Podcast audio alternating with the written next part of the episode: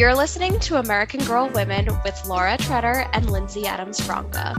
This is a podcast where two millennial gals gather around the microphone and reminisce on the cultural phenomenon that took our childhood by storm American Girl dolls. Contrary to what you might think, we aren't just talking about dolls here. We're diving into the high highs and the low lows of getting hooked on American Girl and all the childhood memories that come flooding back. So join us and a few special guests each week as we become American Girl women. Today on American Girl Women, we are joined by Blake Changnon, co founder and CEO of the Changnon Piper Museum of Toys and Collectibles, where the current virtual exhibit, Childhood Nostalgia, a collection of Pleasant Company and American Girl catalogs, showcases an extensive collection of catalogs from the 1980s through to present day. It is an incredible archive of the brand that we all know and love. We absolutely cannot wait to learn more about the museum, as well as Blake's personal journey and experience with American Girl. Blake, welcome to AGW. Glad to be here. Blake, we're so excited to talk AG with you. I mean, obviously, for many, many reasons, you're an AG lover like Lindsey and myself, but you are like AG historian levels of knowledgeable. So we're just so excited to pick your brain and hear all about, you know, how you came to be a lover of American Girl. Absolutely. I've never heard that AG historian. I may add that to my resume. Oh my God. You really are, you though.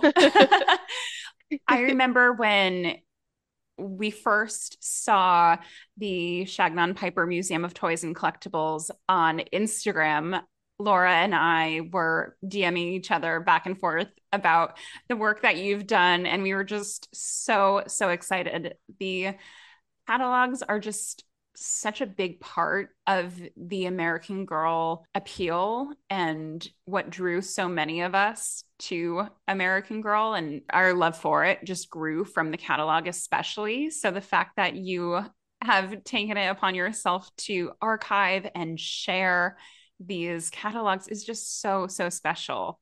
And Thank I you. just can't wait to hear all about your your history and journey with American Girl. But before we get into that, what were you like growing up?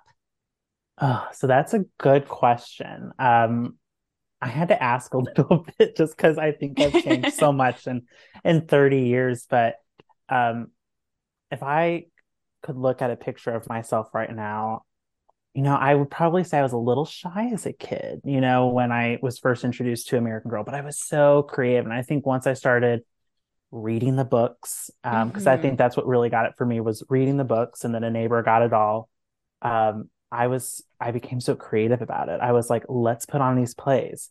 Um, yes. do you remember those plays? So, oh my goodness, I we would put the American Girl plays. plays. On. Yeah, we would put these plays on in my neighborhood um, and I would record them. And if there was a part that no one wanted to do, I volunteered. So in I was Grandmary in one, one play. I was Miss Manderly. Oh my um, god! I had the Felicity play too. Yes, yes. And I found the recordings um, right before we moved uh, to our current condo, and my husband's like, "Let's watch these." I'm like, "Please no, I know what these are like. It's so embarrassing, but I think about the time and commitment I put into it. You know, it was yeah. very um so I think I just had a passion for it. I was very creative as a kid. I loved Disney as well. So I was putting on theme parks in my backyard. I didn't live near a park. I wanted to bring the experience to the kids. So I if I had to describe what I was like as a kid, I probably was like determined to do stuff. Like I'm determined to put a Disneyland on. I'm determined to do this AG play yeah. but also in a very creative uh, way and sense. And I think that's led into who I've become as an adult in the marketing and communication world. Yes, wow. it sounds like you were a kid who had like a vision of something and you wanted yes. to bring it to life. yeah, I mean, and I know this doesn't go anything with AG right now, but I loved Disney so much. I wanted to go so bad, but my parents were like, mm, it's too expensive and we'd rather buy a nice couch instead. Um, and I put together a castle in our basement using a train table, a dollhouse, a little table, and like the 12 pack packs of Coca Cola. Like, and I covered it all in paper. I was like, there you go, there's Sleeping Beauty Castle. And it looked really oh, cool. Wow. Like I had a vision and I saw it, you know, t- through execution. Oh my God, you're so creative. That yeah. is so incredible. Yes, so creative and exactly what you described, like very determined yes. to make sure that that happens no matter what. I love yeah. that. I love that. so, as far as American Girl goes, because you yeah. just mentioned, um, you know, having the books and the plays be an early exposure, do you remember what that initial first memory of being exposed to American Girl was? Yeah, I do. Um, and I, it's just sometimes, and I'll reach. So the story is that um, I had seen the catalogs, I have read the books. My sister was a lot younger than me. She's seven years younger, so she was not ready for a doll yet. But a neighbor mm-hmm. had Felicity, and I remember her bringing her to a McDonald's play area because that she brought her everywhere. And I was like, what is this? You know, like all of a sudden I got fixated on who is this? Oh my gosh, yeah. it goes with the books. And then I was like, let's hang out and play all the time. And then I was like, how do I get myself one? You know, um, and you know, the 90s, boys play with trucks and cars and girls play with dolls. And it was kind of the mentality a little bit at my household. Um, not that it was bad or anything, but I was, like I said, determined to get one. So I babysat and I babysat. And I had um maybe you guys know this, maybe don't. Like I can vividly remember uh, an American Eagle, and I know this has nothing to do with age, but like a gift card box, like a little gift uh-huh. card box that American Eagle had. And yes. I would save my cash that I would get from babysitting um, and doing work at people's houses and put it in there. And every night I would count it. And I'd take a calculator and I'd count how many more dollars do I need to get to Samantha. Wow. And then it was, okay, I have the money. How do I convince mom and dad to let me buy this? Yeah. You know, oh. and I was determined because then it was okay. You know, I'd be like, well, I I don't do sports and I don't got it. It was so weird. I don't do drugs. I could spend this on drugs. You know? and, Great or, argument, honestly. You know, I was like, I could be like our neighbors and I'm not, you know, and my parents right. like, well, crap, what do we do now? um, because you know, I lived in Chicago, a suburb of Chicago, but I couldn't just go on a train to the city, you know, as a right eight, nine, ten year old. Um, I had to find other means. Um, and sometimes that was having the neighbor who had the doll who would go to the city uh, with her parents regularly to American Girl. And I'd be like, here's my money. Can you buy something? Wow. And then my parents had no, there was no, they couldn't return it. You know, right. like, I was like thinking that strategically about it. Right. Um, so you got your Samantha. Yes, I did. I got a Samantha and I just, I fell in love. I was like, I don't, you know, I don't want to ruin her hair. Yeah. Um, I don't want, I don't know how to brush. And at that point, I didn't know. I mean, look at me. I, I know no one can see us, but I've got short hair. I didn't have the long hair. My sister did, but I never played with her hair. I was always afraid, how would this work? I didn't know if I could afford the outfit. So all I got was Samantha and her accessories. And I kept her pretty pristine and put her underneath wow. a Christmas tree in my bedroom during Christmas and set up a little scene here and there. And for uh. a while, it was I would only buy the historical character and her accessories because the stories meant a lot more, but I still wanted the doll. And then right. as I started archiving them, I was like, crap, I want all of this, you know? um, and then I became 18 and I was like, wait a minute, I'm an adult. I have my own money. Right. I can drive places. Um, so that's kind of how the love started. And then my husband, um, at the time, my fiance, uh, he went with me to the Chicago store and um, he saw Maryellen and Julie. He's like, you could set up a little like mid-century modern like living room space in our you know apartment, and you could put the dolls out. He goes, that would look really cool. And I'm like, wow. well, I don't collect the furniture. He goes, but maybe you get that little side table. Maybe for Christmas I'll get you the fridge. And I think having him just say, it's okay, you can buy this, you know. Yeah. Then it exploded because I was like, okay, now I can buy whatever I want. Wow. Um, and I, so like Addy was another favorite of mine. I loved her stories. So like I have her complete collection. I've been compl- like I completed it last year um, of just wow. finding everything for her because she was one of my favorites. And um, and it's harder to find hers on the secondary market. Um, but mm-hmm. I'm working on collecting for Samantha next because those two are my favorites. Um, but it was just, you know, that's the vivid memory. I can see it, and I can just be like, I want this. Yeah, like that Ariana Grande song. Like I like it. You know, like yes, exactly. You know? I want uh, it. I got that's it. how I. Yeah, that's how I was enamored with AG. I was like, I want yeah. this, and of course, I remember the old store. So um, they've changed so much, but the old stores were like almost like museums. Yeah. I can remember vividly at the Chicago store, the old one that Pleasant Rowland had put together before she had retired and left the company and sold it. Like you go in and it's like a little bookstore on the first level, but you go downstairs and it's this huge basement. And there's like on one side, all of these like peek into the window. So like here's eight historical girls and it's like here's what samantha's bedroom would have looked like with like real size furniture in it. And wow. here's what addy's little one bedroom would look like you know above mrs ford's dress shop. Um it was just and then you'd go into the other part of the basement and you'd see like this huge window. And it was like the main character in the front with the book. And then it went to like school and christmas and, and birthday and uh, summer and the changes and winter and their hol- or their uh, furniture and their beds. And i was just like look at all of this. This was just amazing. Right. Um, i was like how do i get everything? Yeah and I, I, I couldn't but i just vividly remember that. I literally have chills thinking about the idea of like a full size American Girl bedroom or like setting recreated. That sounds so amazing. Like I, I vividly remember Samantha's because she was my favorite.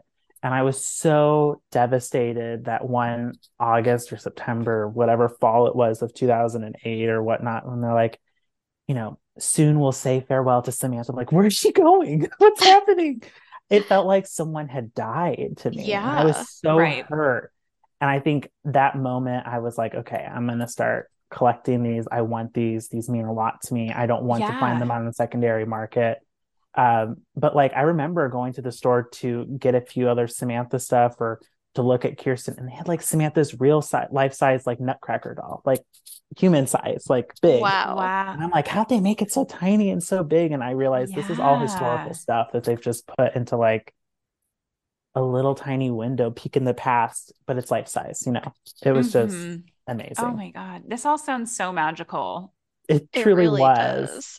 now, if you go to the current store in Chicago, which it is still great, you, they just changed it for a different generation. You know, I think our generation right. really loved the history behind it, that you could act out the stories. But now I think the focus has become more of the truly me or the the girls of today and the girl of the year, and that's great. Mm-hmm. But it's not. It's very bright. It's very, you know, like the fluorescent lights. You know, it's just yes. not it's a store. It's, it's not a, a museum. It's not. Yeah. It's not yeah. experience. And I know they're yeah. trying to build those experiences, but you know, there's no stage, there's no theater at the old at the new Chicago store. You know, there's no uh, kind of like when you purchase an old purchase, but when you live in an older home from like built in 1904, all the characteristics of that home is there. Right. Like that's what it felt like in the old stores. Right. I've never been to Fifth Avenue or LA store, but like that's what I remembered. And then you go to this new store and you're like, okay, it's a store. It's like walking into yeah. Lego, you know?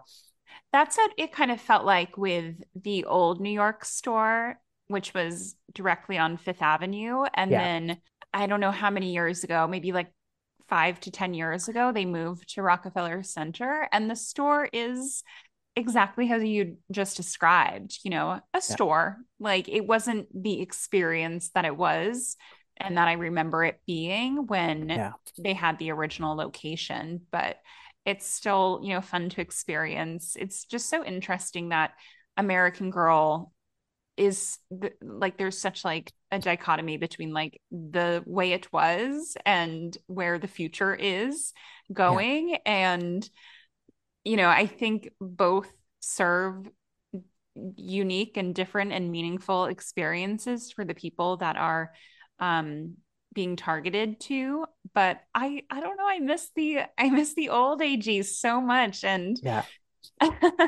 you know i wish i wish that both could exist at the same time no yeah. absolutely Well, just to have some of like the old, like I've been to the new New York store at Rockefeller, and I love how when you mm-hmm. go downstairs, they have all the historical girls, whether they're yes. archived or still there, and like a right. little bit of description of them. But like, yeah, Pleasant Rowland and the advisory boards and her historians really created some intricate, really detailed collections. Why not have one part of your store being like a, and I hate saying this, like almost like a museum. I know it's yeah. the purpose of what I'm doing, sure. but like here's what Samantha stuff look like, you know, and maybe it is yep. just those windows. Um, and I know they right? they may I know they used to do something like that, or at least have something set up of um, that stuff at their headquarters. And I've never been to their headquarters, but still, I think it's a nostalgic factor. It brings people into the store who right. are older, um, and like you know maybe there is a souvenir. Maybe that like we've discussed, they need to develop something that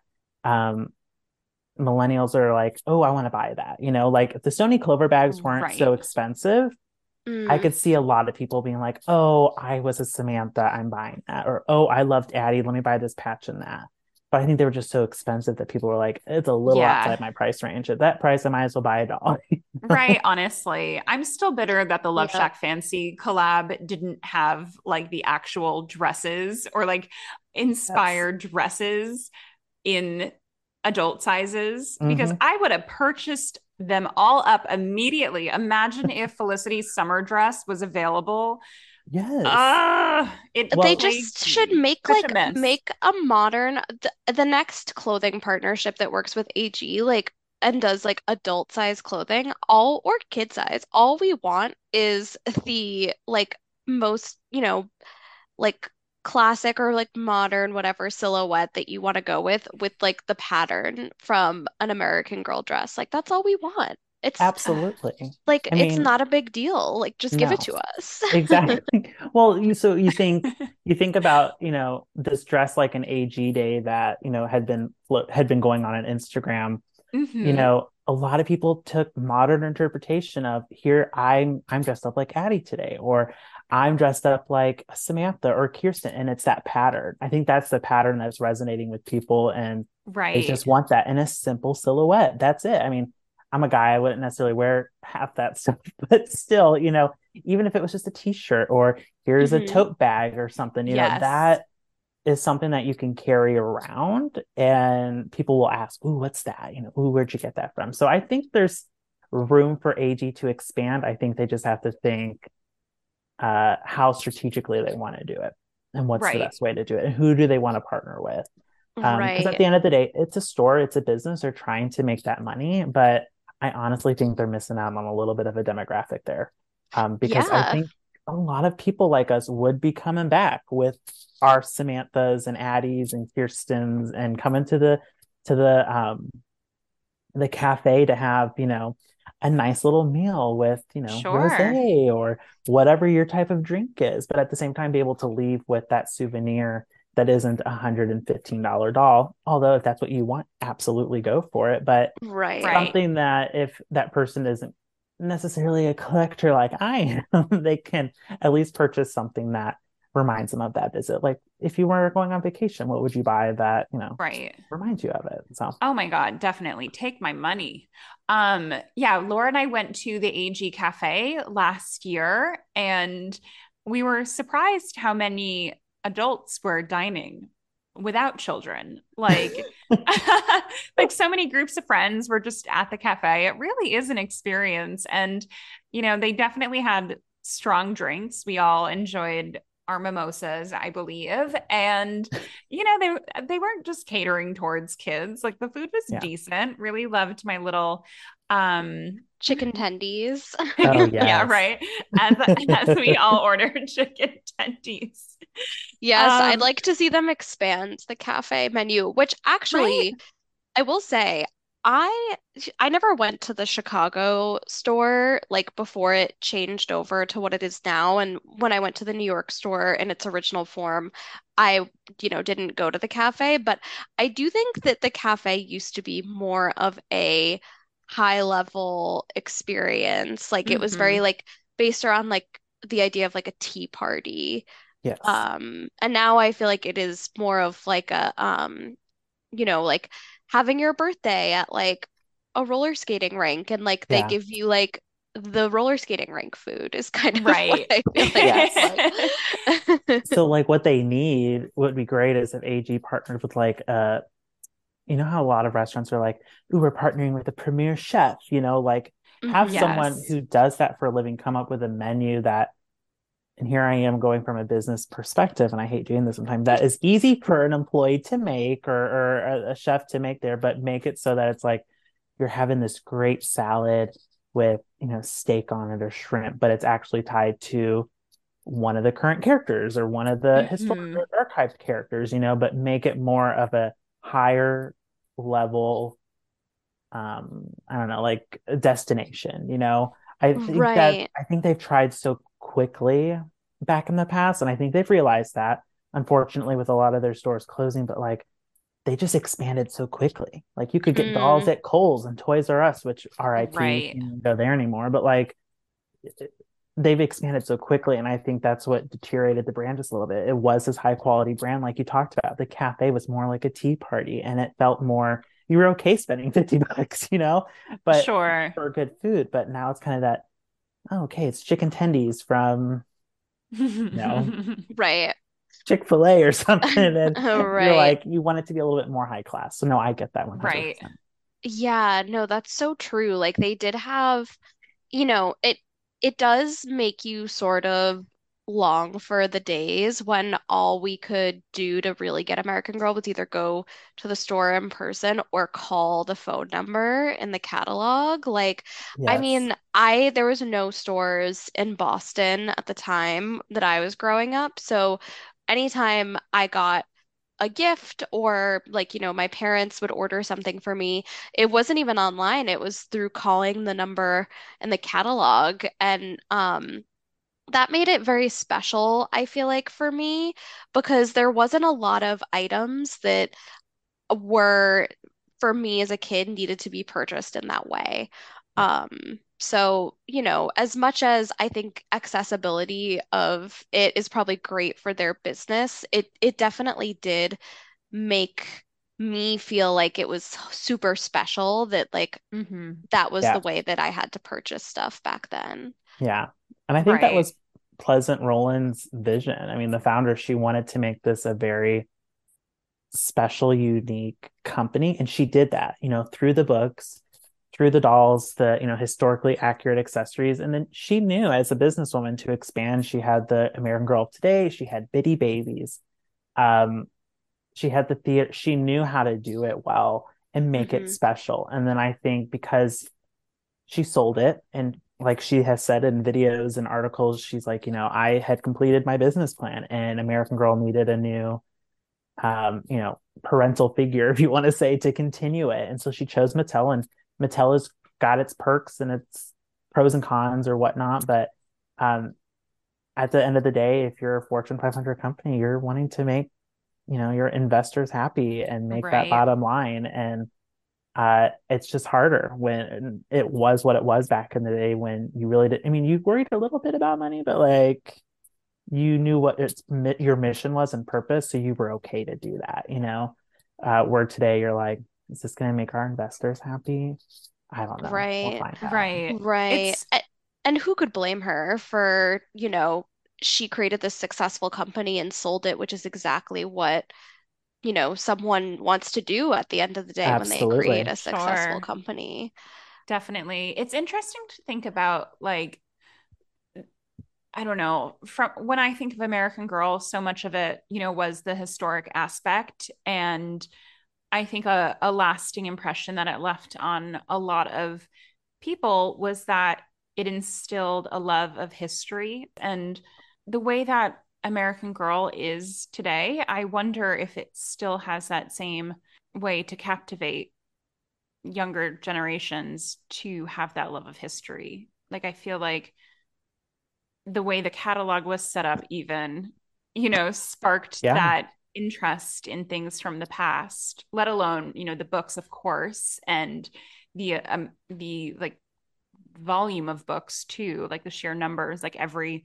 character having 6 mm-hmm. books plus the mini stories, Laura, yes. that we just posted, but like, you know, it's kind of endless. Like, I think the dolls now are, you know, the historic dolls receive fewer books in their collections. Maybe there are like three ish. Mm-hmm. And, you know, maybe get like a page of the catalog per doll if they're lucky. So it's interesting to think about how much like of an impact American Girl had for like interest levels and you know a passion for history for you know historical fiction and you know learning greater that we just won't see potentially today in the same magnitude. I agree. I i mean i look at claudie like the newest historical character that's out or mm-hmm. maryellen or melody and i think there are some historical mm-hmm. parts of their collection um, but I don't know necessarily if it's giving the same like, oh, I want to be a historian or I'm a history major yeah. and I want to teach that. Because you are right. right. Back in the day, you had six books and then you had some mysteries. And then if those characters were very popular and sold well, they had more mysteries and then they had short mm-hmm. stories. Um, and now they've changed it. So instead of six books, it's two books where three stories are in one and three are in the other, but they're abridged. So that mm. means they've had to take out some of the context or some of the content in there. Yeah. Uh, so it's not necessarily the full six stories that we remember today. Um, and the newer characters don't necessarily have full six stories. Um, like right. Claudie, great book by, you know, uh, Brit Bennett, the author, but it doesn't cover like fall, school, and Christmas. Mm-hmm. It covers like maybe a couple of months of one season. Mm. Yeah. You know, and that's a little sad and disappointing because the Harlem Renaissance is a great decade. Yeah. Uh, there's absolutely. so much. And I love the modern interpretations of the outfits. They're very cute. And I know those will right. sell well. But you're like, well, where's Claudie's play dress? You know, or where's her school dress? Where's her Christmas dress or her holiday dress? And mm-hmm. there isn't that. And so I do think ge- this generation of, of AG purchasers and people who play with today's dolls aren't necessarily going to have the love for history as say we did when we were younger because right. the catalogs as i scanned each one and take photos i mean 40 pages of nothing but historical and then i pulled out of 2015 because i'm getting ready for another exhibit this fall just to just to um, make sure i was fact checking myself and mm-hmm. i was mm-hmm. like oh my gosh the historical characters got one to two pages and then there was one page and it was like view the other historical characters online Right. And I couldn't even confirm if this product came out in 2015, you know, because wow, it's not in the catalog and there's no way mm. to go mm. back to. I mean, you could go back on what that Wayback Machine and, and check it, yep. but you have to hope that they scan the page, you know, and right. Uh, it's just it's different. Um, so I do think there's less of an emphasis probably on the historicals because I think as children and technology has increased, and maybe we'll see that with you know the newest historical characters that are coming out. I see maybe that's what the 90s were all about, the late 90s right. and early 2000s, but I think they're trying to cater to an audience that they know will pay for or buy their product. Um, and I think yeah. it's harder now because you could buy, I'm just looking at some of the characters I have out here in our bed, my bedroom, but like, hey, you could buy Claudie, but you don't know when Claudie's bakery is going to sell out. And mm. I think we as kids are like, okay, we have 10 years or we know that these characters aren't going to be retired and these right. clothes. And I think now it's like, if you want it, you better buy it now. Right. Because you don't know if it's going to come back in stock or if they're just going to keep it for one season. And so I, I, and I'm sure that's one product or, or pricing strategy they have is like, let's not tell anyone so that people will want to buy it and yes. helps their numbers. But right. at the same time, you're like, I got rent to pay. I've got bills to pay. To. You know, you can only eat so much ramen noodles and like and, and bread uh, in yes. your 30s, you know, or if you've got pets or children, you got to take care of them. So um there's you have to strategically think this is something important for me or not. And so right. I don't have kids. My husband and I, we don't have kids. We only have a dog, and that's just, I mean, dogs are another thing to take care of. But not saying they're easy, but like I've been able to say, okay, I will eat a corn dog for two weeks. I will eat uh, noodles so I can get you know, uh, an item or something. So, yeah.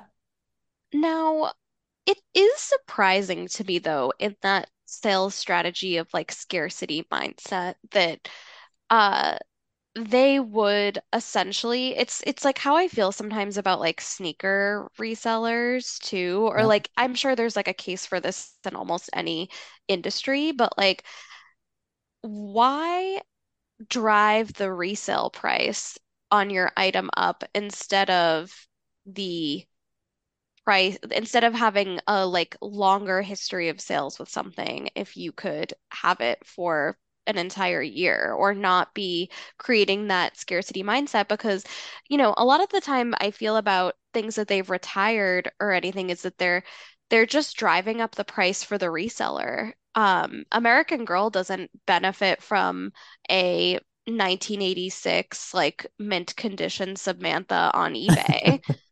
so it's just interesting to me that they haven't at least like opened up a little bit more um of the older stuff or like retire Mhm. things so quickly that probably would still sell pretty well. I mean, I'm sure there's a business case for it, but um yeah, like it just drives up the resale value really. I know, and then it hurts my wallet because I've missed out on buying it or something. And then I Right. then I'm da- and then I'm paying out three times what it might have cost. Right. Only to find out maybe three months later after the holidays that it shows up on the last chance part of their website for like 20% off. And you're like, Oh my God. Mm. Right. why did I do that? And I guess that's just the business model. I mean, I, I don't know, but it's interesting. There's probably a business case for it that I'm just, you know, we don't know. Right. Right. I guess like what what like what it does do is it like then like once you've missed out on that opportunity or like you've had to buy something resale, like you're that much quicker to the next one because you don't want to have to do that. Yeah. Um, but business uh, honestly guys like we could have a whole business meeting about the future of American Girl. We've like tossed around some amazing ideas while we've been sitting here. Um, but I would love to hear, Blake, more about your relationship with the catalog because the catalog is obviously a very important part of your current work that you've been doing with your online exhibition.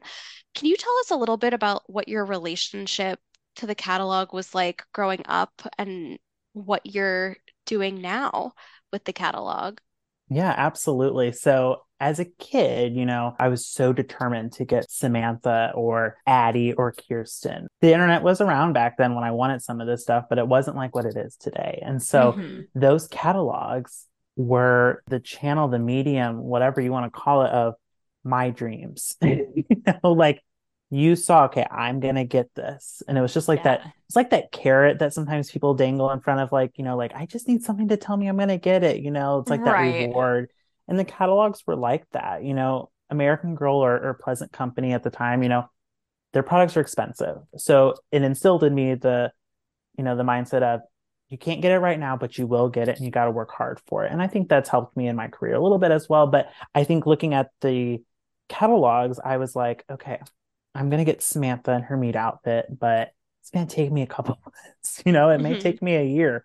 Um, and those catalogs were just a way for me to see my dream possibly come true if that makes sense like i was Right. that close to it um you know american girls there's a whole meaning behind why i love ag and i'll definitely get into that but specifically with the catalogs i just remember when a new one would come in the mail i would st- i would take it like i'd make sure i came home before my sister did because she liked american girl because i liked it and because her friends liked it she didn't really care you know but Yeah. because i liked it she wanted the catalog and she wanted to cut it up so i made sure I could get it first and hide it and save it because I didn't want her to do that or her Right. friends. So that's I think where the the passion came from and I think I just started collecting the catalogs as they came for free and because I was so close to a store, you know, the older I got, I think my parents were more like, okay, let's just go. He won't stop talking about this and if we just give him what he wants, maybe he'll stop. Didn't happen um, as everyone probably knows by now. But that those catalogs just had a really special meaning um, for me. Yeah. Um, and then over the years, as I got older, I was like, and I got more into American Girl and wanting to have that completist, you know, mindset of, oh, I got to complete this collection. I want this. It was, okay, I'm more interested in now the company. And maybe that's just because I'm an adult and I'm working in a business well, but like, what it was it like? And so I started collecting and purchasing them off eBay and just putting them in a tub, honestly. Mm-hmm. Um, and I, I, think I was like, what am I going to do with this someday? And I thought, I'll just make my will. And I was thinking, Blake is a 20 year old making his will. Smithsonian gets everything. I'm like, they're not going to want this. They're not going to want this. Um, and so I think what inspired me and through some other, you know, stuff that had happened in the last couple of years, you know, medical wise and all that, health wise and all that kind of stuff, I was like, you know what? I want to do this. What am I, what's going to happen? You know, I want to, I want to showcase my collection. And I think COVID had hit and I was at home. I think we were all at home a lot. Mm-hmm. I was home at home with my husband. And I was like, you know, I want to expand upon the work that I do. At the time when I built the uh, the museum, I was only doing uh, digital marketing, and I love that. But I was more of an overall communicator and wanting to do a variety of other stuff. And I thought, oh, if I do this museum, it could help me build my portfolio. So I was thinking of it as right. different way of what it is now. And I think the more I was thinking about, ooh, maybe I can make a book of all these historical characters and I'll hire a photographer to take these photos. I was like, why don't I just build a virtual museum? Who's going to come right. after me? It's free. I'm I'm just wanting to showcase my collection. You know, I wouldn't mm-hmm. necessarily say it, and I would love to put this on my resume. Maybe I will, you know, like AG historian, but I know there are other people out there who know a lot more. I mean, they could tell you to the T what they call a Samber. You know, it's a Samantha doll from like mm-hmm. the 1980s, and I know they're gonna if they if they're listening to this, they're probably coming after me like you didn't say it right or you're not talking about it right. But like there are people out there who are more knowledgeable, I would say, about certain dolls and how they were made. Where I'm more of I want to show this collection. And so right. our first exhibit um, that I did was on my American Girl collection and just all the historical characters only just to celebrate the company's 35th anniversary and just a small snippet of the collections I had that kind of related to what each book uh, in their series was about. So, like, if you go to the website and you click on the first virtual exhibit, if you were to go to like Addy, you could click on the first picture and it's Meet Addy. It tells you a synopsis of what happened in her book and what accessories and clothing and furniture works associated with that. But at that time, I didn't have all the collections complete. So it's just what I would have thought maybe would have gone with that. And as I was mm-hmm. thinking about my second collection, um, my husband collects uh, political buttons, and we were going to do each year a different thing, like toys, Blake, and or you know something collectible that he collects for himself. Um, and I was going to do political buttons, and I thought he was like, like, there's no point in doing the political buttons. You love AG. Why don't you just do something AG? yeah. Thought, well, I don't want to necessarily do toys again. And he's like, what about the five tubs of catalogs you have? he goes, why don't you just take a picture of the covers and just put that up there? And I thought about it and I slept on it. I was like, well, I do have catalogs from the 80s all the way to like, you know, now today, 2023. Like, yeah, I could do that. I was like, what if I made this more intuitive where people, because there was such a a boom of resurgence in the catalogs, I think, and just an American Girl because of the 35th anniversary and how it made a resurgence on Instagram and social media and mm-hmm. and the news and all that and, and people going to the stores and the um you know the the cafes i think one thing that all that we all had in common was not all of us could have a doll not all of us could go to a store not all of us could go to a cafe but what we all had were one the books and the catalogs and i think the catalogs right. is what we all drooled over. And what you'll see in some of these catalogs where I have complete scans, I mean, these are from other people, and you can see where they have circled what they wanted. and I yes. thought about, do I want to keep that in there? And I thought, I do, because that is what's going to connect our virtual visitors or, or whomever, you know, our audience, because that's what they're going to remember. They're going to remember circling with a pen or a highlighter that Samantha right. doll and that Addy accessory or that Kirsten um, bench or Felicity's chair. You know, I can, I know all of us did that at some point, and that's what's going to mean a lot. So I went ahead and scanned the first catalog um, from completion because I thought a lot of people are going to want to see that. And I'll be honest, it's not 1986 because when I look at the copyright, it says 1987, but I can't determine if they copyrighted it 1987 but it came out in fall of 86 like i don't know and i can't necessarily find someone to tell me if it is and mm-hmm. isn't so i just said right. it was 1987 but anyway did that and i thought i will have people request scans of their favorite catalogs um, and i will do it at my leisure you know right i did not know how big this was gonna or how explosion this was gonna have you know um, like the first year um, I know analytics can be boring at times, but like we had maybe a thousand people come to the site in one year. And from November of this past year to when we launched to till now, we have had um, 9,500 page views on all of the catalogs just since November. Wow. Wow. You That's know, incredible. and so they're coming to look at the covers and to request scans. And I just finished scanning 20 catalogs that I've had on the backlog. Oh my goodness. I've wanted wow. to get them Blake. completed, but I haven't been able to. There's been, you know, sickness and moving and all that kind of stuff. But I was like, I'm determined to do this. So like if I add the 20 to what's currently on there, that's about 50 different catalogs that are completely scanned. Yeah. And a lot of them have the same content inside, but each one kind of tells that different story for that visitor. Because yeah. some of them do look the same, but some you're going to realize, oh, someone circled that someone circled this, right. someone cut this out and you can see it, you know, and I think it makes it more memorable for people. Um, Definitely. It brings the personality to it yeah. and really captures that moment in time. Like you said, I've gotten a few catalogs off of eBay as well that have been circled where I want to find the little, little girl, probably woman now, who literally circled everything in the catalog. Like this girl wanted it all. And it's so yeah. funny to me to see that because I definitely circled things growing up, not to this extent. I was very selective and, yeah. you know, realistic, choosing things that I might get. But this girl just went for it. I just, I can't say enough how much it means to me personally, and I think also to Lindsey to be able to see those catalogs again mm-hmm. because it's something that you know maybe like didn't occur to me that I would never see it again yeah. and it also right. didn't occur to me how it would make me feel like when I did get to see it again so like the nostalgia that I've felt like going through those scans and like it really is like you you see the cover and you remember oh my gosh, like I remember that magazine coming with like the girl and the doll and the PJs yeah. holding the little yeah. present. Like yes. you, you remember that so vividly. And then suddenly, like, you know, when you're diving in, you remember how you felt about seeing some of those things for the first time.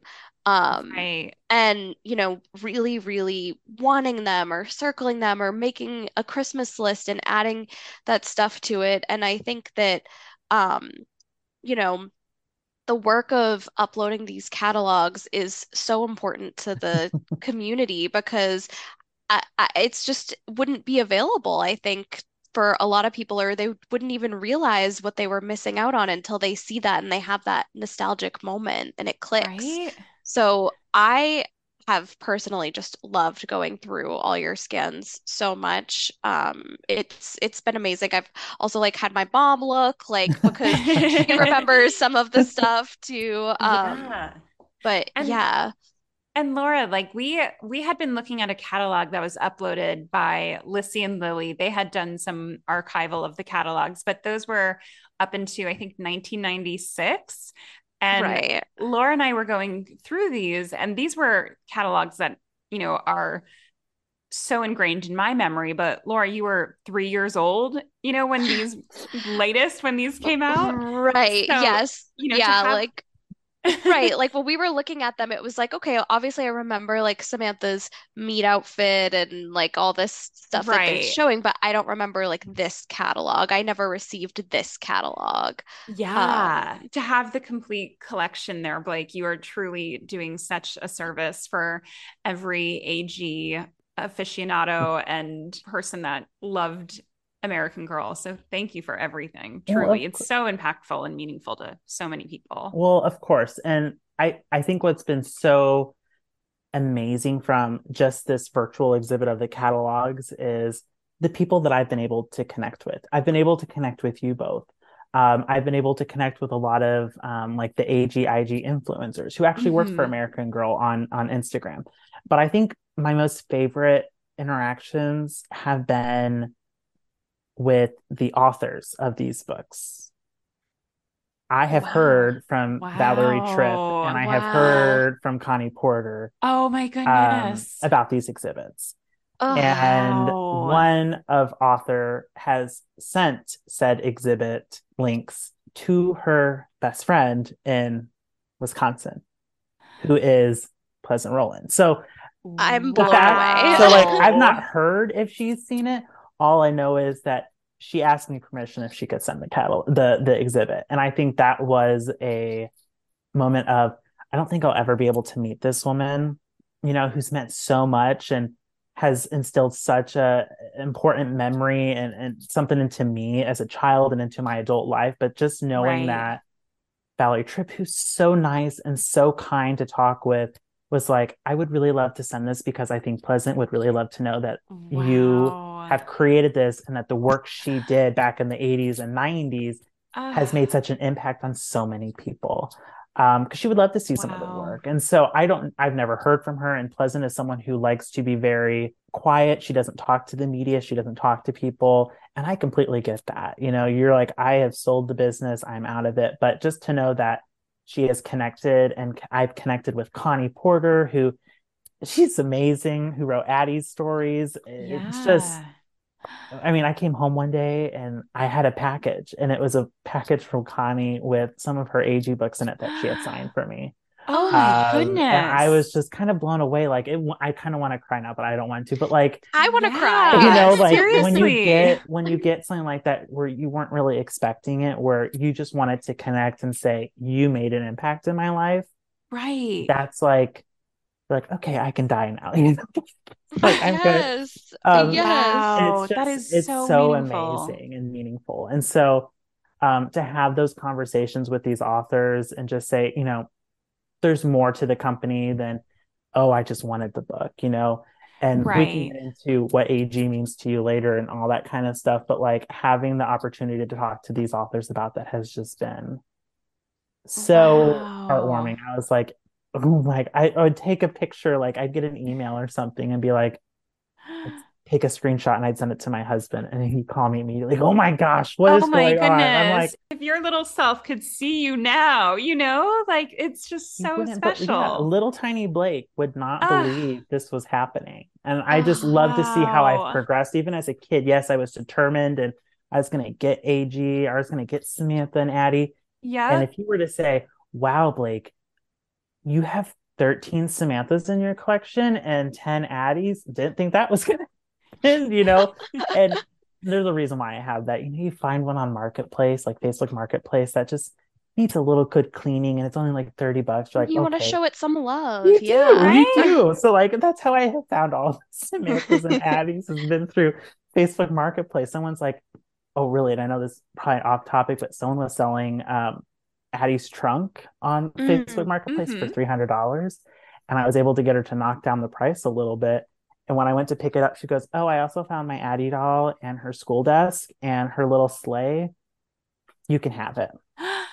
wow! I was like, "Okay." So then I got home and I opened up the trunk, and it's got all of her outfits in it up until like book five all the little wow. accessories. And I was like, oh my gosh. You know, and wow. she goes, I had this back when I was, when it first came out in 1994, 93, uh, probably 94 because of when the second part of Addy's collection came out. But I was like, oh my gosh, this, she goes, I was gonna give it to my daughter, but I want my daughter to be able to choose a doll of her own. You know, I was like, okay, good. I will gladly take this. Thank God you did not look at eBay prices. Right. I will Venmo you the money and I will oh drive over now.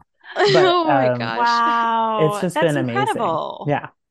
Oh my gosh. What a wonderful like set of circumstances. Number one, just that you've been able to yeah. connect with these, you know, American Girl legends, icons. yeah. but also, you know, that this, you know, exhibition and the just the idea of having this connection to a larger community that it means, you know, just as much to them being able to being able to connect with people who see the same value in things that you see, I think is just like such a wonderful time. And even though everything with American Girl has gone through like changes and you know social media for the American Girl brand like is very good at showing uh, you know how the brand is different from it, what it when we were kids but like social media has also allowed us to connect with each other absolutely on this right. nostalgic topic so it's like in a way like the changes have brought us back to our roots which I think is right. so amazing absolutely no I I agree with you um yeah, you could definitely go to AG's TikTok page and you're like, okay, well, they're definitely catering to a younger demographic, but they're also calling us out. You know, like one of the yep. recent TikToks was like an AG doll holding like a Felicity Molly and maybe Addy mini doll. And it's like, how's being, you know, all those who, you know, loved history as a kid, what's it like being a history major today? You know, and like calling yeah. you out and you're like, wow, I feel called.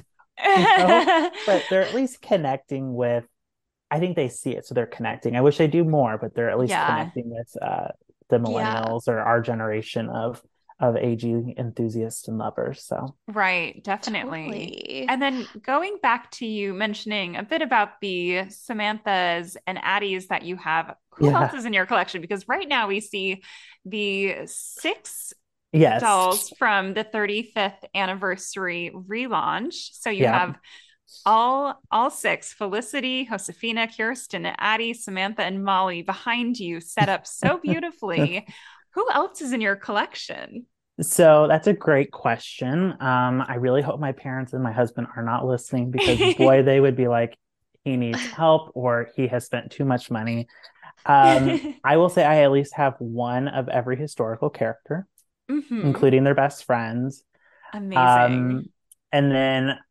I have started com- not completing a collection, but at least having the doll of the girl of the year because that mm-hmm. was around when I was still a, yeah. a child, and so yeah. I every year a new one comes out, I try to at least get the main doll and accessories. Um, there's still a few that I need to collect, um, but I primarily collect for the historical characters. Um, I probably do have at least two of each so far. Now that wow, I did mention I had like 10 Addys and I've got a few Kirstens. Um, I some friends that I've had that I've met at work, you know, they'll say, "Oh, I had this," and they'll realize, "Do you want mine?" So I've got right. some vintage ones from the '90s. Um, when I got Addy's trunk, there was an Addy in there, so I've got that one. So um, I at least have uh, two of each. Um, and now I'm going to say this, and this is my history of me. I have what I call the classics. So, like from 86 to 2014, before the historicals changed to be forever. Mm-hmm. So, I have at least two of what those characters would be like. So, it's not necessarily Blake has a 1993 Addy, but Blake has Addy as, as what she was dressed like um, mm. or what she came in her box right. um, in 1993 and then I've got two of every Be Forever character. So wow. two of Addy blue outfit or her blue me outfit, two of Samantha and her pink, um, mm. and and so forth. So oh my goodness, um, so you need to have a IRL museum exactly started and, soon. This is incredible. well, so I do have in our home what I would call the museum, but it's not really a museum, but I call it the museum. Um, I just have bought some, you know, white cheap tables at uh, Walmart um, just because we're renting. You don't want to make you don't want to yeah. damage anything yet. Um, and I've kind of made little displays, kind of like what you would have seen in the old uh, catalog, or not catalog, mm. but in the old uh, stores. Wow. Um, and then I per- then I purchased. Um, we've got a used bookstore here in our area, and they have all the old like library binding books of like the historical characters. So like it's not a pretty cover and it's pretty beat up, but inside you can rip that page out of that illustration. And I went to Michael's, painted some white frames, and laminated these little pictures, those little illustrations. And I have like a wall of different little illustrations in this uh, museum room. But it oh, can't wow. hold it can't hold everything. So the hope is mm-hmm. when we can really settle down, move again and, and own a home is to buy some of those like IKEA bookshelves that everyone's been doing and really just create setups. So like Addy has her room and Maryellen has her diner and Samantha has right. her camp or not her camp, but her bedroom and Molly has her campground, you know, like to set up those little scenes. But um, a lot of it is in storage, both at home wow. where my parents live and here uh, in Nashville where my husband and I live. So that is incredible. Wow. Oh my goodness. And I have to ask, do you have your original Samantha? I do. Um, I she's right here in her. wow. I know no one can see. Um, I brought him out just in case. Pristine. Well, she looks incredible, this, doesn't she? So since she, um, so for me, I know I'm probably aging myself, so I didn't have. I could. I never got it when it was a Pleasant Company doll. Mm. I got it when it was AG. So this is an AG mm-hmm. Samantha or Mattel Samantha, but since there's a salon nearby, um, they've taught me how to curl her hair the right way. So they help. I love it. Oh, um, wow. So I have Samantha, um, my Addy, she's so loose legged that I didn't want to take her down, but I have one that looks oh, just like goodness. her. She's in her winter outfit. Uh, oh, stunning. Here in Nashville, we've got a, quite a few Civil War historic sites. So we've gone to those and I bring her with just because I'm like, this is a great opportunity, you know, and no mm-hmm. one really mm-hmm. cares. And then I've got a Kirsten that oh, I saved goodness. and bought with. And I, I put she's in a little winter outfit, but yeah. Ah, so those yes. are probably my top three. I mean, I love all of the characters, but those are the yeah. three that I resonated with a lot as a kid. Yeah, oh, love that. I I have mm-hmm. to say, seeing Josefina in her original outfit behind you is just like such a emotional moment for me because she was like my favorite doll yeah. growing up and I had I got her I think in 1999 mm-hmm. uh so it was like 6 yeah. so she looked exactly like that when I got yeah. her um and I was just like obsessed with her whole like vibe because it was so different at the time from all the other yeah. ones. Um, obviously she has her hoop earrings, which is really yeah. cool. Um, so getting to see her like in her all her glory back there is just like so exciting for me. Yeah. well, it's been fun because when I did the first exhibit, there were some accessories that I did not have of some of the historical characters. Like I didn't mm-hmm. have Josefina's table and chairs, but I knew I needed them for her birthday scene. So I was able to find some cheap online, but just seeing the details of like the intricate little like carvings in her chairs and how it opens and you're just like they don't make toys like that anymore you know right, right. i, I went yeah. to the store to see um, Claudie and they had her bakery on display and it's beautifully well done if you just leave it to look at, you know, if you had a turntable and you could turn it around. But like I looked at the back because it has like a little bakery and the little doors like broken off, the little handle, because mm. it's plastic. And the kids these days are just, you know, they're playing rough. Yeah.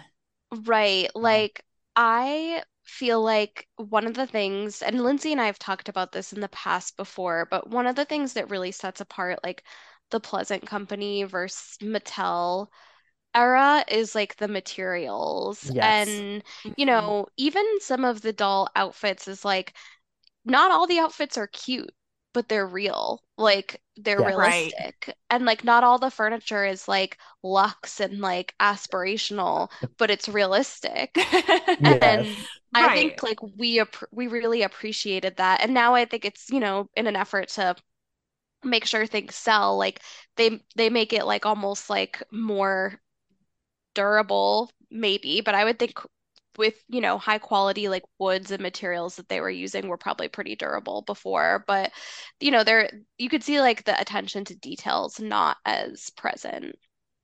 Agreed and i i think today and i think a lot of people would say even if they walked into an ag store i think it's more geared towards the contemporary or the today girl so like picking one that mm-hmm. looks like you or creating one or even mm-hmm. the girl of the year um it's just sad I mean, mm-hmm. I I mean, there's talk you talk and you talking like, would they ever get rid of the historical line? And you're like, no, I don't think so because if they did, what makes them stand apart from the Target brand or the mm-hmm. uh, brand that you could get at Walmart? You know, what mm-hmm. makes them different? It's the fact that it's the historical component. So I wish they right. would put a little bit more to it.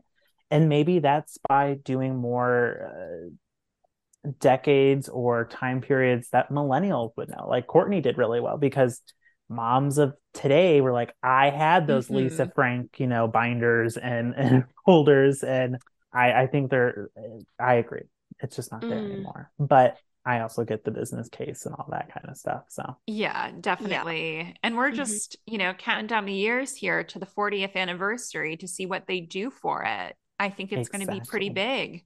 I hope so. I fingers crossed. I mean, I've never heard, I've not heard anything, but it would be lovely if they did something great at either a, right? the, the flagship stores or um, maybe even brought back some of the characters like they did for the 35th, but maybe include Kit and um, at this time maybe Rebecca and Julie mm-hmm. in their original outfits, not necessarily the purple right. or the yellow outfits that they had. Mm-hmm, um, I think that would because I think a lot of people like, where's Kit? A lot of us had Kit growing up, you know, um, but she wasn't there, and I think she right. would have sold really well as well. Agreed. I mean, Kit was like such a moment when she first came out when we were like, I think 10 or yeah. so, everybody wanted her. And for a lot of my friends, that was like their last historic doll that they got because she was just so cool. Um, and again, like kind of different from the other ones. Like she had short hair. None of them had short hair yet. um, so I would love to see them bring her back. And I, you know, always think that I would be drawn to Rebecca as like a historical character if she had been around um, when I was younger. Um, and I do not love what they have done with like her look and making it a little bit like brighter and like yeah. less mm-hmm. historically mm-hmm. accurate. So I would love to see them re release her original collection too. Absolutely. No, I agree. Definitely. Well, we'll we'll see what happens. Fingers but... crossed. like going back to um the museum, what do you yeah. have coming up in the future? Yes. So um as I have mentioned with the museum, so each year um, it's a different exhibit based on toys or collectibles. So the 1st mm-hmm. exhibit was on toys, which was American Girl, kind of all of the historical characters. Uh, this past year, it's been the catalogs um, which we I would consider collectible because it's not really a toy, but it kind of has toys in it. Uh, so this year is toys. This year it's toys again. Yay, I'm excited, and it won't necessarily launch until the fall. There's still a mm-hmm. lot that needs to go on, um, but there is a certain character this year that is uh, has a big anniversary, and so we will be highlighting her entire complete collection, and that character is Addy. Um, wow. I think in today's day and age, with a lot of different movements going on. You have the Black Lives Matter movement, and there's still a lot of talks um, with race and all that. That I think it's an appropriate time to talk about Addy. And there's been a bunch of articles in the past about how she was a controversial character when she was released in '93. Um, and she still is controversial. I mean, there was a tweet that went viral a couple mm-hmm. of weeks ago.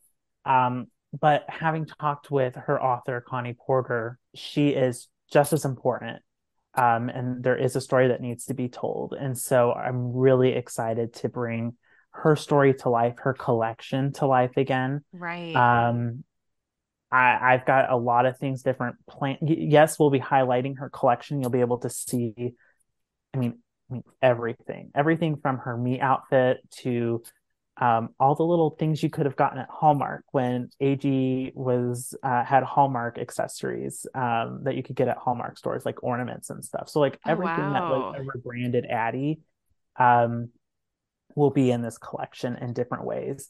Um, from the musicals that they had at the theaters to some of the uh, what we call the pleasant pastimes, which would be like the um, the cookbooks and all that kind of mm-hmm. stuff and the paper dolls. So we're going to explore everything of Addy and her collection.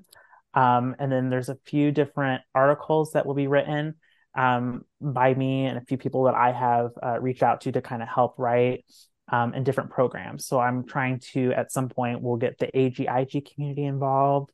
Um, I'd love to do some interviews with some people um, so I'm I'm really excited. I think Addy needs to be celebrated. It's her 30th anniversary. It's a big milestone. Yeah. So I'm really excited about that, and I think it's going to look uh, pretty great. So you'll see everything from her historical collection that you would have seen in 93, 94, all the way up to her Be Forever collection that uh, was released in 2014, 2015. Wow, this is so exciting and so cool that you have been able to like assemble. I mean, like just the the hours and hours of work that goes into this, I know is like incredible. So this, I'm so excited to see how it comes out.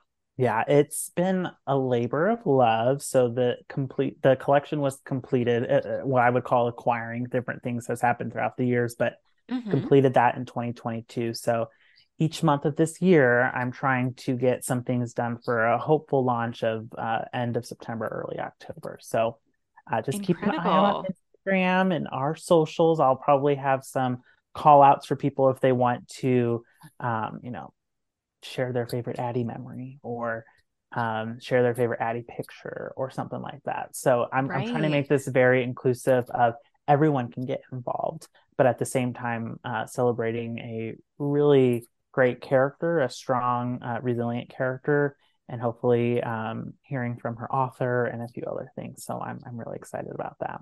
Wow, that is absolutely incredible. We cannot wait to see that come to life. That's truly amazing. Yeah, it is. I'm I'm really yes. excited. Yeah. Oh my goodness. I can't believe it's been 30 years since Addy was launched. I know. I just keep thinking like 20, like I think of like 20 not 20 it was like 2007 i just feel like that was just a couple of years ago because i keep right? thinking of my siblings. I'm like oh they were seven in, in 2007 i'm like actually they're 22 now. Um, or going to be 23 they're legal age. They drink and drive or they don't drink and drive but they drink and they can drive. Um, separately. Very separately separate. very very much separately. And um you know are adults, you know, and living right. their own and all that kind of stuff. Yeah. Like, oh my gosh, time has flown by so fast. Um, but I think Addy has continued to make such a statement um, throughout her 30 years. And so I'm excited. And, and who knows, American Girl might be uh, doing some special activities uh, with Addy at the stores. I don't know. Um, mm. But that would be mm. really cool if they did. Yeah. yeah I hope so. That would be awesome. yeah. Agreed. Oh my Absolutely. goodness. Blake, I feel like we could talk to you for hours. like we're we're over an hour already now, and I feel like we can just go on and on. Is there anything else that you want to touch upon before we get to the last question? You know, um, I don't think there is. Like I said, I could talk about this for hours. It's just something I'm very much passionate yeah. about. It's made a huge impact in my life. So we don't yeah. necessarily need to get into that. We but... need to have well, you back on. We'll have oh, you I'd back. This is a part one. Maybe we can have maybe we can have you back actually like to promote your Addy Absolutely. exhibit um because i think that would be such a nice little like through line um on the work you're doing and i think our listeners would love it. So absolutely that would be great. And at that point i'll probably have more things to share. I think the biggest hurdle was acquiring her collection at a price that blake could afford. There um, you go. An art form. Exactly. And and what's great i think about everything is a lot of people are like oh i want it to be in pristine condition. I get that to a point, but I'm also like, I want it to be loved. That shows well that right. someone yes. loved this, regardless if it's Addy's collection or Samantha's. That's what I try to find. Yes, it might be expensive, but I'm looking right now at like her little dishes, and I'm like, the little copper pitcher, you know, it's not pristine. Mm-hmm. It's you know it's been played with, you know. Right. Mm-hmm. That is what I think is really going to make it uh, an exhibit that people will be able to connect with. Yes, yeah. and I think in the current, you know, the first exhibit, you saw everything from Samantha to Melody, but those collections have ne- not necessarily been played with as say Addy's right now. Like you look at her trunk, there's scruffs on it. You know, you mm-hmm. know that stuff mm-hmm. was loved. Um, right. You look at her bed, you're like, you look at the embroidered apron. You can tell that stuff was left because someone wanted to do that. So mm-hmm. um, I'm I'm really excited, and I would love to come back and uh, share more details about what people could see in that upcoming virtual exhibit, how they can get involved in it. Yeah. Um, so I'm really wanting it to be more involved and and engaging for for uh, visitors. So Yay! Yes, amazing. Oh, well, that will be so exciting for us. Definitely. And now, like a question that we ask all of our guests who join us on AGW is what lasting impression did American Girl leave on you? Okay, this is a good question. So, American Girl has, or Pleasant Company, or however you want to describe them, for me has made such a lasting impression. I had a great childhood. My parents provided, they did what they need, what they could. But what they didn't realize, and there were things that happened behind the scenes that parents don't want anything to happen to their kids. I, I think, and I'm not a parent yet, but I have a dog, and I don't want anything to happen to her, you know. but um, you know, I was a, a victim of, of of child abuse, and so that impacted me a lot as a kid. You know, when you have that innocence taken away at such a young age, you almost mature to becoming an adult. Mm-hmm. You want mm-hmm. to care for other people, and so I think what American Girl was able to do for me was I was able to connect with these characters on such a more personal and deep level because they were experiencing not necessarily what I experienced, but you know, hardships. You know, uh, mm-hmm. Samantha didn't have her parents; she was an orphan, and everyone's like, "Oh, she's so rich," but she didn't have her parents. Right. Addy escaped slavery with her mother after her brother and uh, father were sold, and they had to leave her baby sister behind you know these were struggles that yes these are characters that aren't necessarily real but what they had to experience were very much real to um, children of the of that time and so i think right. for me i was able to connect with them on that level through their books through the dolls through the furniture accessories the clothing mm-hmm. you name it and because of that it has I guess made me who I am today. You know, I am someone who wants to help tell people's stories. Um, I've right. done that throughout my career uh, within marketing and communication, whether that's been through a website, whether I'm telling the story of someone or a brand or a company. I want to tell that person's story in a meaningful way that people are going to uh, to want to connect with. And so I think American Girl helped me do that a little bit, um, but they were also there for me during a time of need. And so, yes, I'm an adult. I, you know, do adult things. You know, I'm working nine to five. I've got a dog. I want to have kids. I want to buy a house. I want to do the normal nine to five things. But they have also made such a lasting impression that I just don't want to give them up. Yeah. There's some, they've also, they're, they're like that friend that you don't want to lose, you know? Mm-hmm. Um, and so I would say that would be my lasting impression. Um, you know, I, I think of the Samantha that I showed you, and Addy and Kirsten. Those were the three. And I love them all. I can't pick a favorite, but like if I had to choose three that, if I was like, Blake, you're on a stranded island and you're bringing three American Girl dolls, which ones are you bringing? It's yeah. Samantha, Addy, and Kirsten. Those are the three that I'm bringing. Um, because I connected really well with their stories. I loved them, all that kind of stuff. I'm not gonna cry. Uh, but that would be the lasting impression, I guess, is that they made they helped me become the man that I am today. They've helped me become um, the husband that I am, the father that I'm going to be someday to my kids, the the dog dad that I am to my to my mm-hmm. puppy right now, and and who I am uh, just in general. So um, they have definitely, I would say, made a lasting impression, and I think that's why I wanted to share them to, with the world. Right. Um, I have collected and amassed a huge collection that I think my insurance company is like, why have why do you have so much, much so much, you know, product worth so much? Um, but I do, you know, and I want to share this with other people because like us, we had catalogs as kids that allowed us to look at stuff that's some now today technology.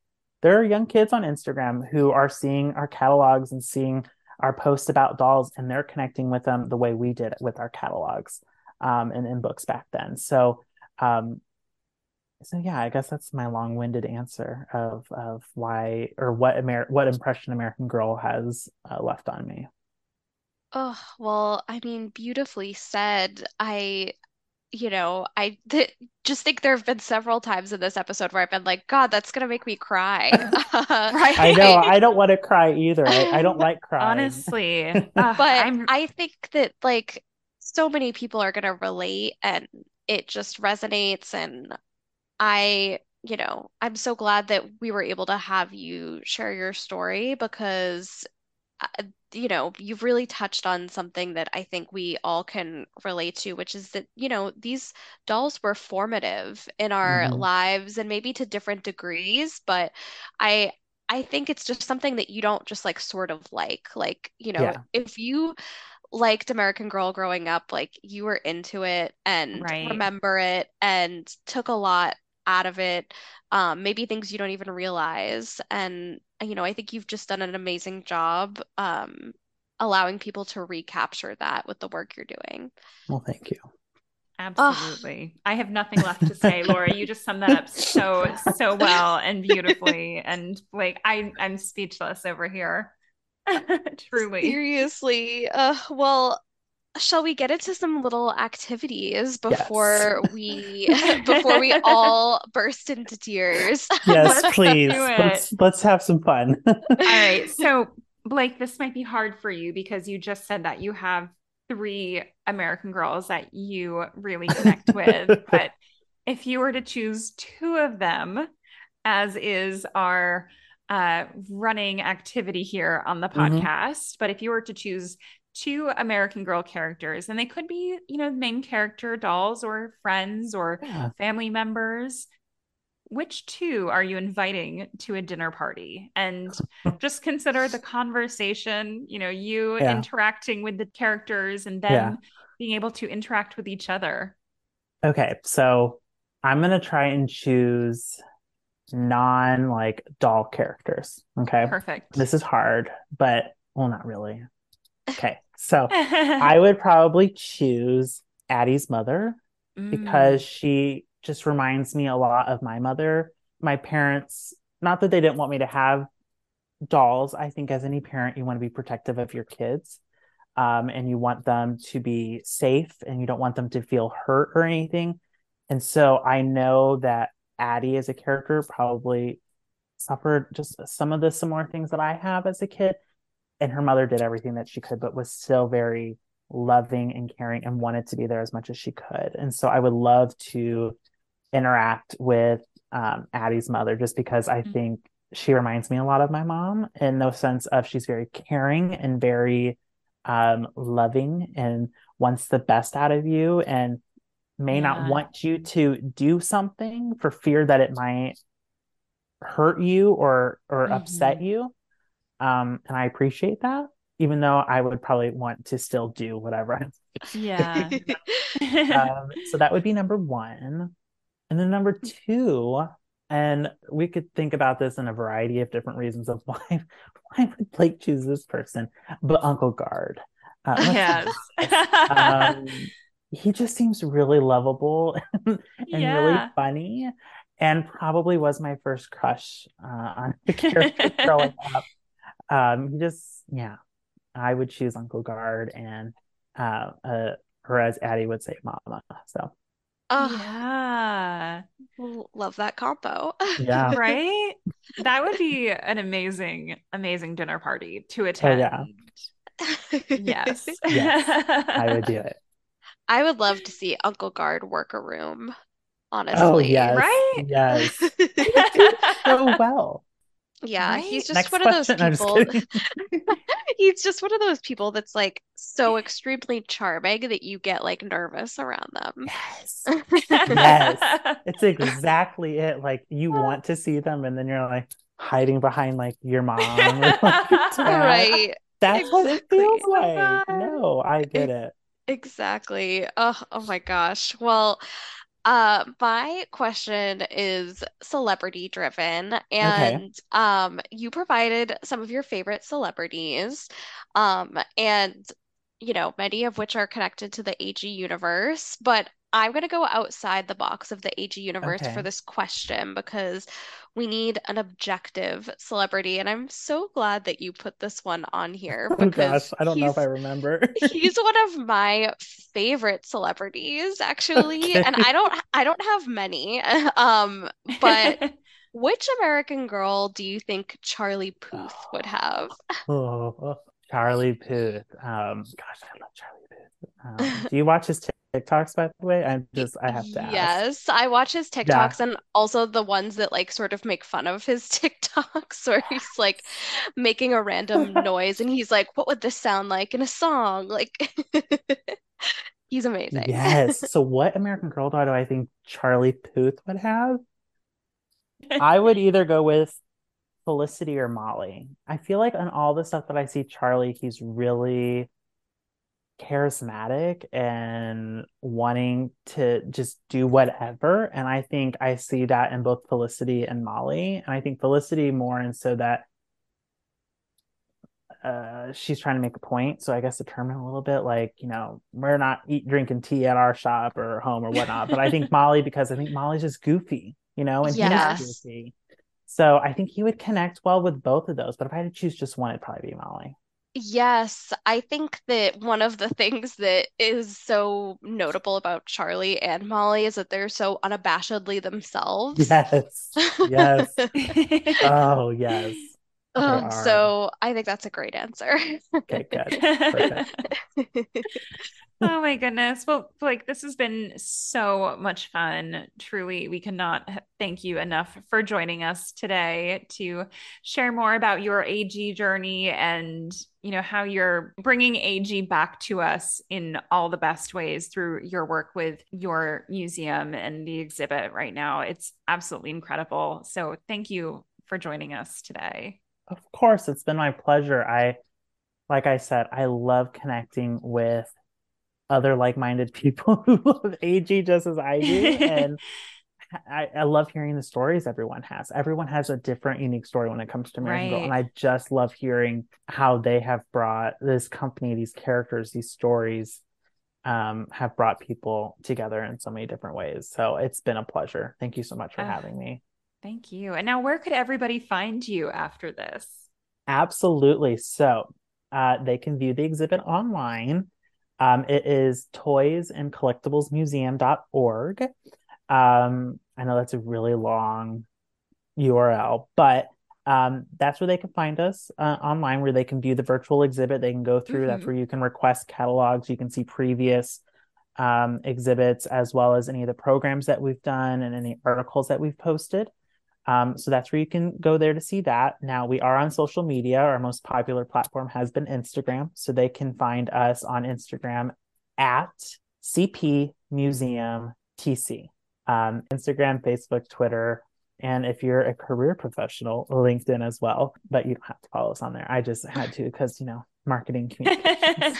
Of course. And we will put links for all the places that you can find Blake and his work in our show notes and on Instagram as well. And Blake, thanks so much for coming, and we'll talk to you guys next time.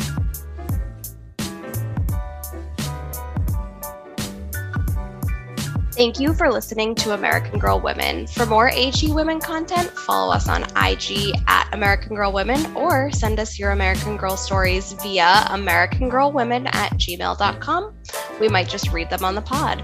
If you like this podcast, tell your friends and rate, review, and subscribe on Apple Podcasts.